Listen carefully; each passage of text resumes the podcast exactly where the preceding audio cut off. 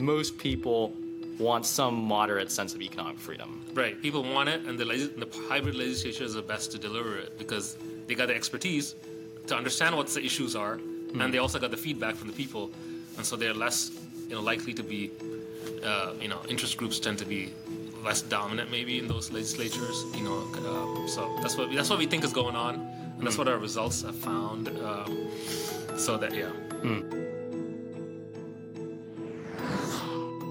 Economic freedom leads to prosperity, but what leads to economic freedom? Although the academic case for private property, reasonable regulation, and the rule of law is highly persuasive, that is often not enough to inspire political reform. So, so why do some polities embrace economic freedom while others actively undermine it? Feler Bose is an economics professor at Indiana University East, and his research focuses on the 50 states and why some are freer than others. During our conversation, he also tossed in some interesting analysis about the relationship between prioritizing economic freedom and supporting or opposing other types of freedom, namely sexual liberty. I hope you enjoy our discussion. Welcome to the AIER Standard. I'm Ethan Yang. Right now, we're on the road at, at the Public Choice Conference in Seattle. Um, as you can see, we're recording in a makeshift room, I've, so we apologize for the um, for the setup. But we're, I'm really happy today to be joined by Feler Bose, who's a professor of economics at Indiana, Indiana University East. Feler, it's great to have you. Thank you for having me, Ethan. And so we ran into each other at the cocktail reception at the conference. Uh, you're not necessarily affiliated with AIER, um, but uh, you did have a very interesting story. You told me that before you became an economics professor, you were actually an engineer. So I'd like to hear a little bit more about that. Yeah, so my background is pretty varied. Uh, in my undergrad, I got a degree in chemistry and physics, um, so more for pure science. Then I went into graduate school at Georgia Tech um, and got my master's in mechanical engineering. I worked a few years, but you know was a little uneasy about it. I wasn't sure I wanted to do this for the rest of my life, um, and you know, I took in my undergrad, I, I took my undergrad at Hope College, which is a liberal arts college, and there I took one economics class because they said you got to take, you know, you got to you got to get a broad education, right? And that was, I took one econ class. I thought it was pretty easy, and I thought, you know, who would want to study economics? But a lot of the ideas, you know, that I learned in the class kind of stuck with me, and uh, made me think maybe there's a future in economics, and I wanted to see if there was, and so I you know, I attended some seminars at different places, trying to learn more about economics. I read some books, uh, and at some point, you know, I just, you know, I decided to see if I can get a graduate graduate degree in education, which is when I went and studied my PhD at George Mason. And so, so I mean, George Mason, you're joining us here at the Public Choice Conference. I'm assuming your approach to economics is more on the classical liberal side, if I'm not mistaken. Yeah, it's more yeah, the, kind of the George Mason tradition, you know, Austrian public choice, you know, the classical liberal perspective. Yes. Hmm. And were you always like that, or is this more of a learning experience? I grew up in a socialist country, hmm. you know, so um, you could say I didn't know any better, but I hmm. knew that my parents are well connected, so they did okay. You know what I'm saying? but the rest of the people did not do well. I mean, so I mean, I noticed that you know, my, you know, my, uh, you know, if you had a government job, you did okay.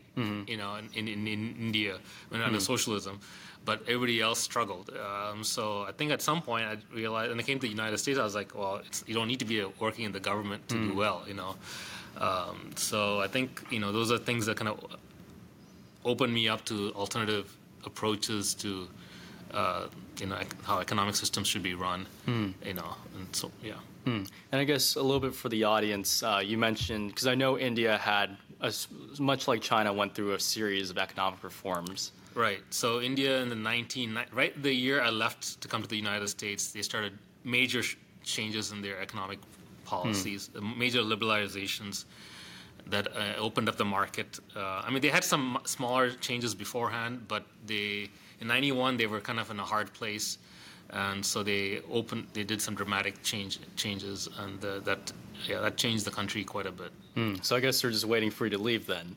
Yeah, just needed me to leave before they could implement things. Uh, but that, that does bring us uh, to the research you're presenting at this conference, which is um, essentially what leads to economic freedom. So I was wondering if you can give us first like a little bit of a, of a taste of what's in your paper. Right. So, I mean, economic freedom. You know, there are people that have measured economic freedom, across the world, you know, different countries get a ranking and so on, uh, like based on, you know, how good are the property rights, how good are you know the legal system fair, uh, the monetary system stable, and so on and so forth. So there's a lot of studies that have been done at the national, you know, international level, cross country. Uh, but there's also a bunch of studies that are being done at the U.S. level because we've got in the U.S. we've got 50 states, and so you can each state is a little different when it comes to government policy on taxes, on uh, labor markets, you know, what sort of regulations occur in labor markets, taxation policy, and spending policy. And so they got, you know, there's a there's also a group that has measured economic freedom in the United States. And so what I wanted to understand is, you know, what are the factors that might play a role in, you know, how much economic freedom there is in the United, you know, the U.S. states. Hmm. Uh, most of the work has uh, studied economic freedom as an independent variable. Uh, whereas I wanted to look at economic freedom as a dependent variable. Mm. And there's only like a, maybe a dozen studies that do that. Mm.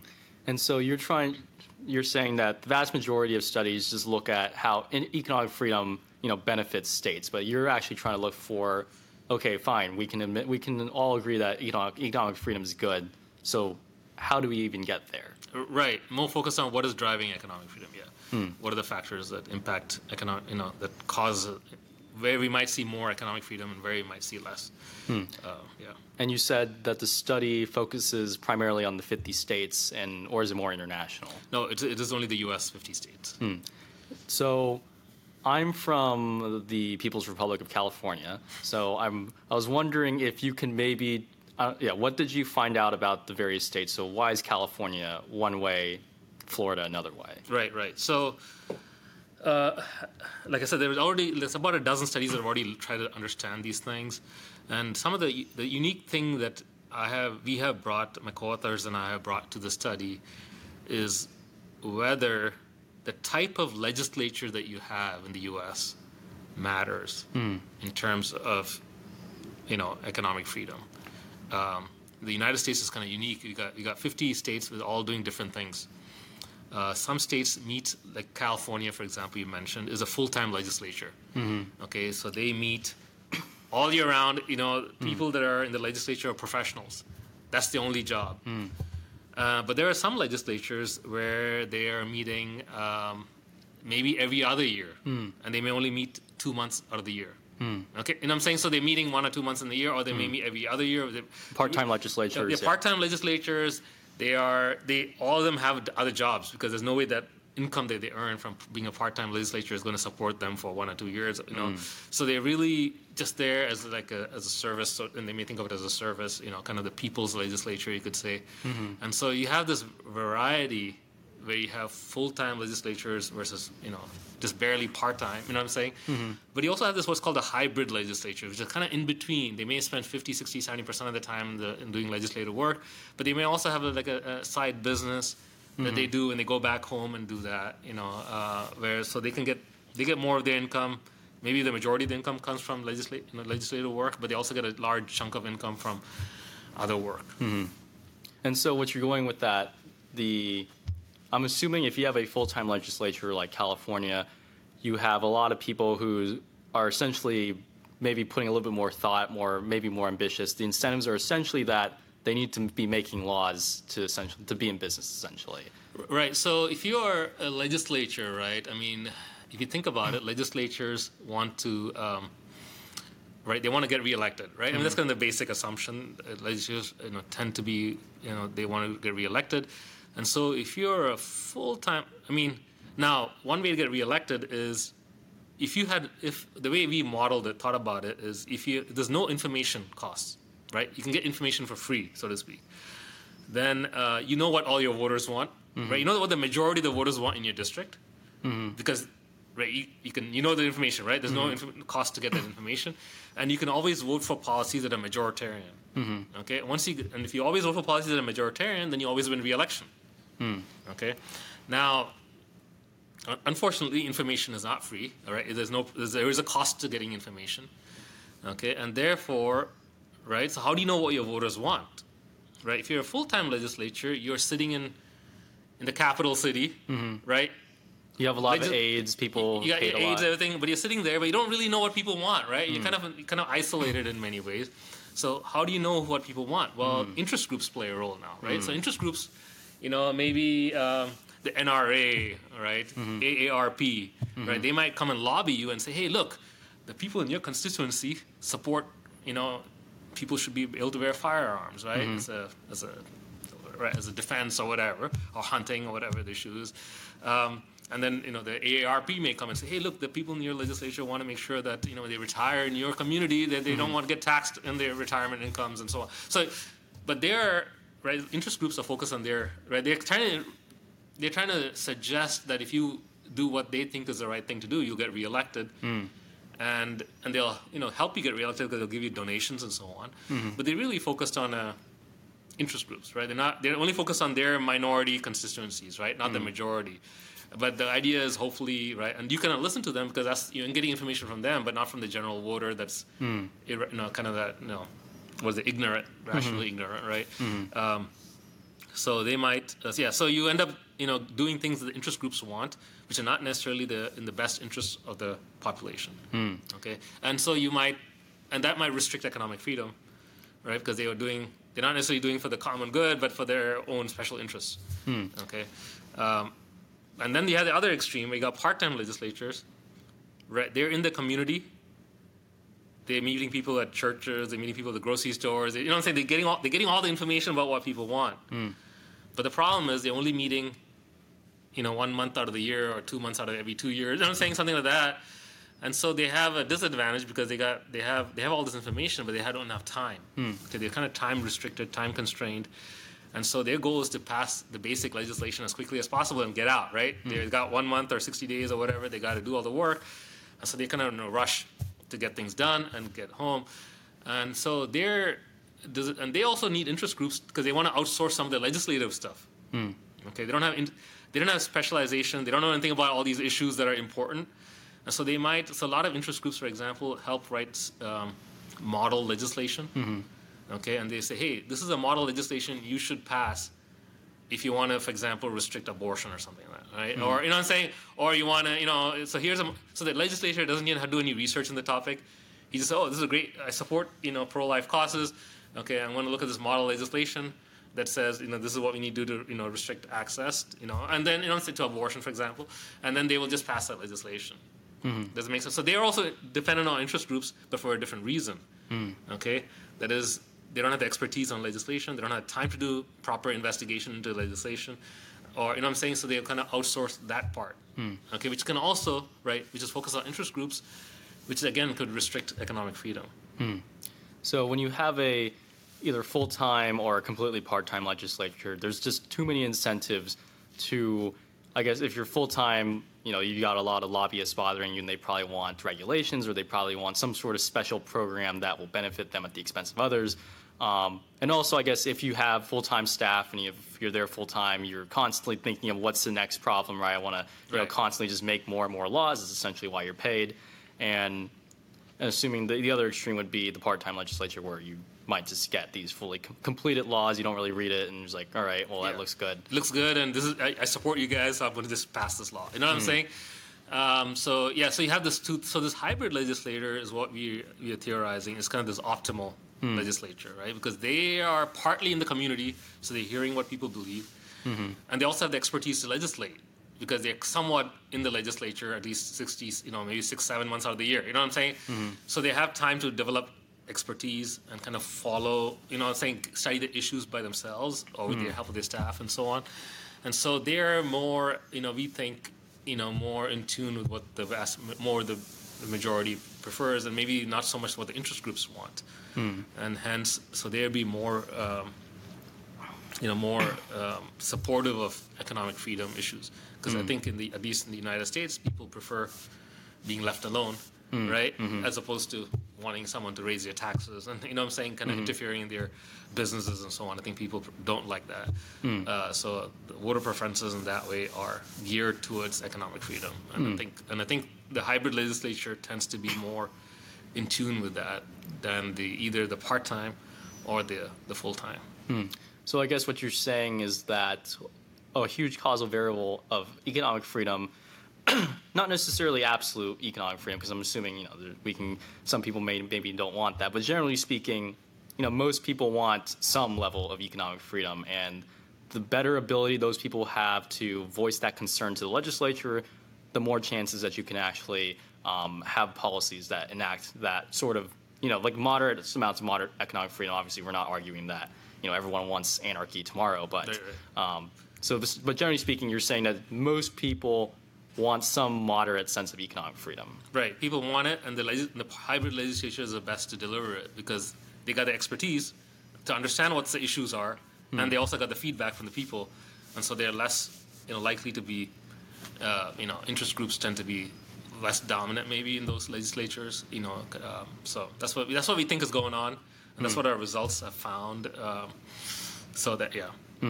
And I guess maybe this wasn't in your research, but perhaps an international perspective. You talked about India. Um, I do a lot of research on China. Both these countries passed economic reforms. Uh, I, I would argue mo- mostly in, in response to you know the old system, which is clearly not working. Right. And so perhaps you can argue that China and India, the legislatures were quite insulated, as uh, China, especially, is an authoritarian system. Um, and so I guess the causal factor was just the problems and the desire for economic freedom becoming so catastrophically like apparent. Right. Um, and that's sort of just mirrored in a way at a mo- more moderate sense in the legislature, as in people can just voice that more easily. Right. Right, right. I think in those countries, you know, there's a abbreviation SHTF. Mm-hmm. I don't know if you heard Shit that. hit the fan. Yeah. I wasn't- going to say it, but but yeah, basically they're you you basically are back at the wall, and in a mm-hmm. sense, those legislatures, those governments or whatever had to do those actions. Right? They have really mm-hmm. no choice. They may not have wanted to do it. I know in India there was a lot of resistance to it, but they really didn't have a choice. They're running out of gold to pay mm-hmm. for things. You know what I'm saying? Mm-hmm. And so they really had to open up. They were forced in the you know they're cornered to they had to make the decision. Hmm. And so, but now the Indian government has slowed down all the reforms because they're not in that position anymore. You know what I'm hmm. saying? Hmm. So we have a we still need more, but it's not going to ha- it's not happening because it's you know there's too many things that are holding them back. Uh, and similar story in China after Mao dies in 1978. Um, one, the economy is in absolute shambles, and then people are already just a lot of Chinese people were already engaging in private enterprise on their own because the government was so weak because Mao just weakened it so much after the Cultural Revolution, and essentially the new government was just had to sat down and saw the saw the writing on the wall and says if we don't enact these reforms, the people are going to rise up and enact them on their own. so. right. Um, but I guess the major theme is one way or another, the government just needs to hear it from you know moderate, normal people that they want not necessarily complete economic freedom, but a decent amount where we, they can make a living and live a nice life. Right, right. So, on that note, and I guess on the you mentioned India, how they're slowing down because the desire isn't there anymore. I think similar thing going on in China, where um, you know Xi Jinping, see like economic growth has has kind of has taken off, and that's not necessarily the main issue anymore. There's other issues, political considerations, and so the uh, economic reform has also taken a back seat. Correct. Um, so a very interesting development. You mentioned another thing um, during this conference, which is okay, economic freedom, right? We, we discussed the variables that lead to it. Um, you also talked about variables that are sort of interrelated um, to it, more cultural preferences that either complement or uh, contradict uh, economic freedom. You mentioned specifically. Um, in very, you, you actually posed a very interesting question. Like, you know, is uh, if I want, I, I guess I'll give you the chance to pose it right now. Yeah, right. So uh, another aspect of my research, kind of, I, I didn't present it here, but I presented it before, uh, is the idea of sexual freedom, right? Um, what I mean by sexual freedom is right. So my research has looked at the laws at the 50 states again over a period of from 1960. I kind of tracked this. Is you know what is the score? uh, What's the, how does a state score on um, sexual freedom? So, for example, what are the laws on the state on adultery, hmm. homosexuality, bestiality, divorce, hmm. abortion, fornication, hmm. cohabitation, uh, prostitution, right? So there's like about 15 different variables. I look at what does the law say about those things, mm-hmm. right? And so the way I've defined it is minimum sexual freedom is the, sex, sex is only legal with, between a man and a woman in a marriage setting. Mm-hmm. Okay, that's minimum sexual freedom. Mm-hmm. And common law in the United States in the past, if you look at it, was the focus was on protecting that law. That definition mm-hmm. was protected, right? I mean, you had so everything else was criminalized, right? You had sex outside of marriage; it was a It was wrong, right? You had homosexual sex, that was wrong. You know what I'm saying? Mm-hmm. So you divorced, it was very hard to get a divorce. You know what I'm saying? So all the laws basically protected that arrangement where you can only have sexual relationship in marriage and and kind of you know keep that marriage as whole, right? You don't want to break it, so to speak. Um, so so since 1960, I mean, my research has since 1960 tracked how the how the U.S. states are kind of liberalized from there. Okay, and so you know a lot of economists believe that freedom is good, right? People will say that economic freedom is good, like we just said. Uh, they'll say political freedom is good, right? Some people say you know democracy and representative systems are good, and so on. And the question is, well, many people also believe sexual freedom, right? It's a per- kind of a personal thing, right? For many people, I mean, what's wrong with that? Being, you know, why should we only limit sex, sex sexual relationships only to marriage, mm-hmm. right? Why not before marriage? Why not, you know, I'm saying outside of marriage or whatever. So, um, so I was trying to think, you know, so is economic freedom and sexual freedom are they complements? Do they mm. go together? Is, is that freedom just go together, or is it substitutes? Right? That is, you gain one, but you lose the other, so to speak. Right? It's mm. kind of what I was trying to. That was another research project I'm working on, and trying to understand. Of course, many people will say, well, there's no relationship between the two, right? It's just coincidental, uh, you know, or you know. So yeah, so that's that's always that's kind of the argument that people are, you know, people are trying to. People have an intuition behind it. They have biases around it, um, but you know nobody really has done that work. Uh, the last time, I think the last major work that was done on this topic was in the 1930s. So, when you say there's some sort of relationship, what is that relationship that you're observing? Right. So, um, so uh, like here's the thing with economic freedom, right? Economic freedom. If you have a stable government, right, stable monetary system, for example, stable uh, legal system, like a fair system, uh, secure property rights, right? What I'm saying is all those things help you plan for the future. Okay, they make you future oriented. Okay, you start a business, can you pass that business on to your child or the grandchild children right so that's that's long term now you're thinking cross generations okay? Um, if, if inflation is low or you know declining whatever it's just very stable you know what i'm saying? You can plan your business plans five years in the future right? I mean today we have banks that are suffering because all of a sudden inflation is much higher and they didn't plan for that right? So you know what i'm saying? So those are things uh, and so a lot of banks will fail and so on. So i think low inflation allows you to plan for the future uh, you know, so on and so so forth, right? So the idea of economic freedom, it allows for the planning for the future, as opposed to Im- immediate gratification. Mm-hmm. Okay, whereas sexual freedom, if I commit adultery, mm-hmm. right? What am, if I want adultery to be legal, mm-hmm. right? What am I doing, right? I want immediate gratification, mm. not concerned about the future, right? Because my wife will divorce me, right? Mm-hmm. Or I'll get sued. I'll, you know, half my income is going to go now. It's split. Mm-hmm. My kids are going to be messed up. You know, mm-hmm. they could, their dad messed, you know, adultery, and so they're going to want to, and th- then their relation. You know what I'm saying? So it kind of creates all sorts of, you know, mm. effects. You know, beyond your happiness. You know what I'm saying? Mm. And you know, even you know, uh, like the controversial issues with you know, uh, well, let me see, relationships that don't cause children. Mm. Okay, but there's no children involved, right? So, right, people, two men getting married, okay, you can say well, that's no big deal, but you can't have children, right? So, children, in a sense, allows for, you know, thinking beyond your generation, right? Beyond your your lifetime, so to speak.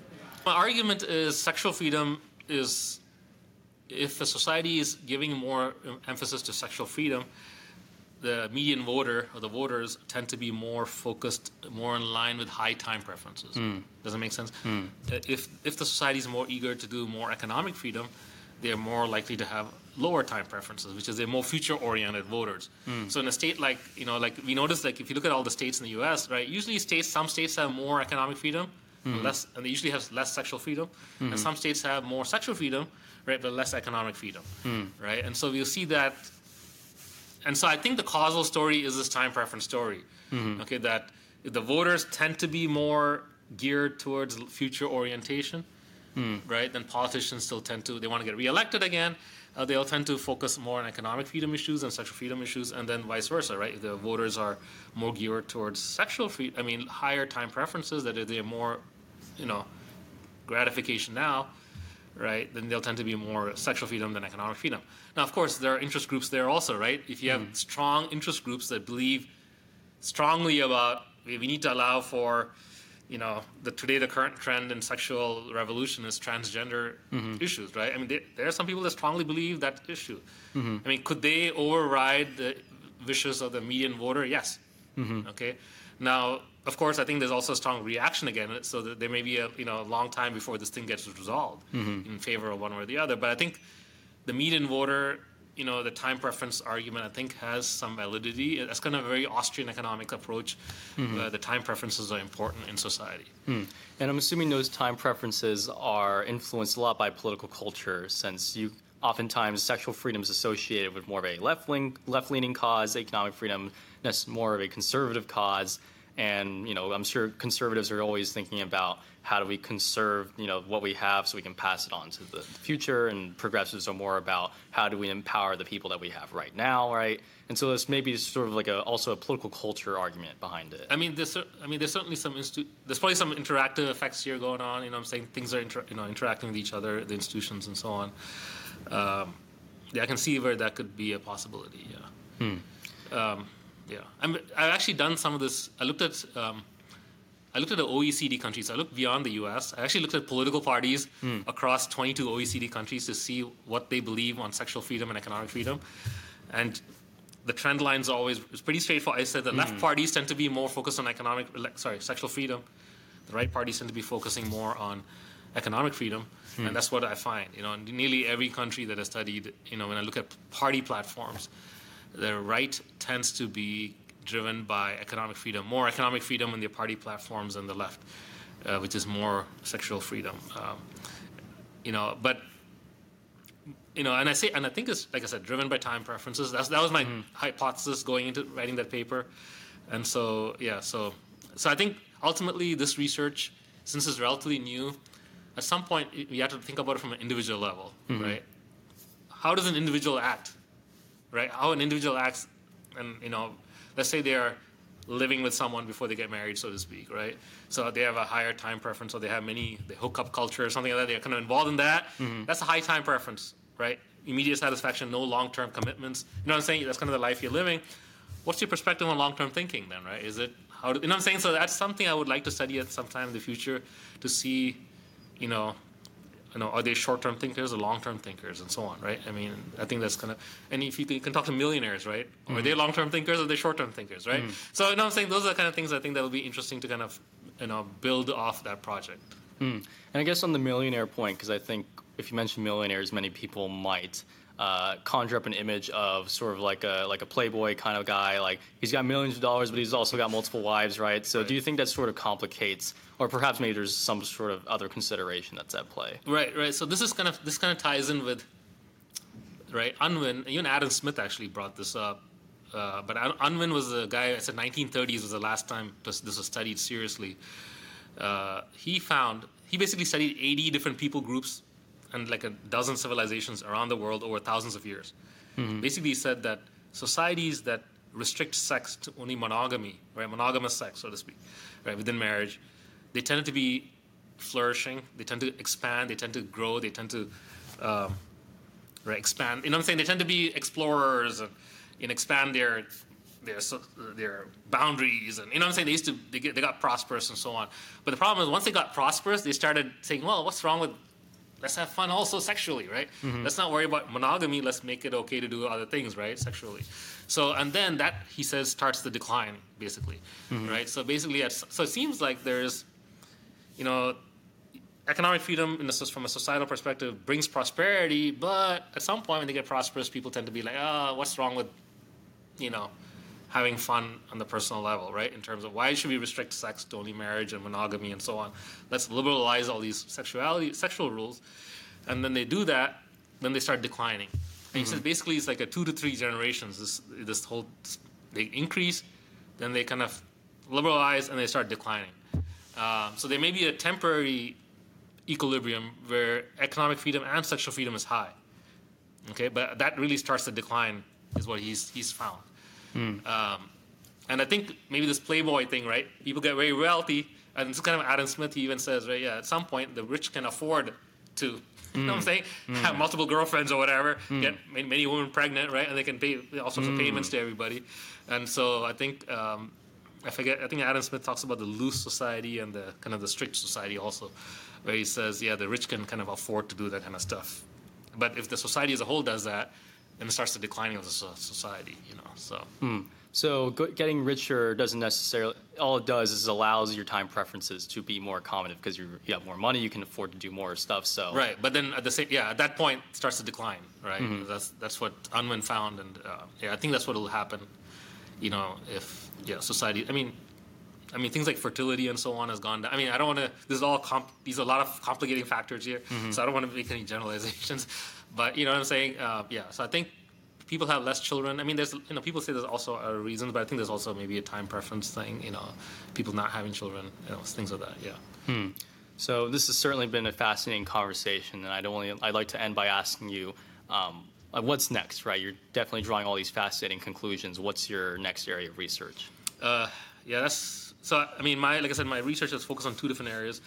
One is this legislature, right? Is there an optimal legislature that that you know allows for better outcomes, so to speak? Here, economic freedom is is what we see, but I've also done some work on uh, sunset legislation and um, some other work on um, other restrictions on the. ex- Yeah, so I've done some other work trying to understand is there an optimal legislature uh, you know, looking at sunset legislation is legislation that expires with time, right? You want to pass a highly, like after 9/11, right? You pass legislation that restricts people's freedom, but then you- you sunset it, right? Mm-hmm. Because you're not sure what's going to happen. And you don't want pe- people may not people may support a temporary restriction on their rights, mm. but then you know at some point it's better to easier to pass a law that says you're going to expire than trying to pass a law that's permanently in place. Mm. Does that make sense? So we looked at something along sunset legislation. So basically, yeah. So we are focusing on you know whether this optimal legislature theory. You know, what I'm saying, is there some optimal legislature? Okay, for things that are relevant and important to us. And then the other side is the sexual freedom kind of theory that I'm also working on. Uh, but as, that one is something I want to do at the individual level. So right now I've done it at the state level, but there are lots of complicating, confounding factors. So I want to actually, at some point, hopefully, you know, look at it from an individual perspective. Well, def- definitely looking forward to seeing what you what you find. Thanks so much for joining us on the show today. Uh, thank you very much for having me.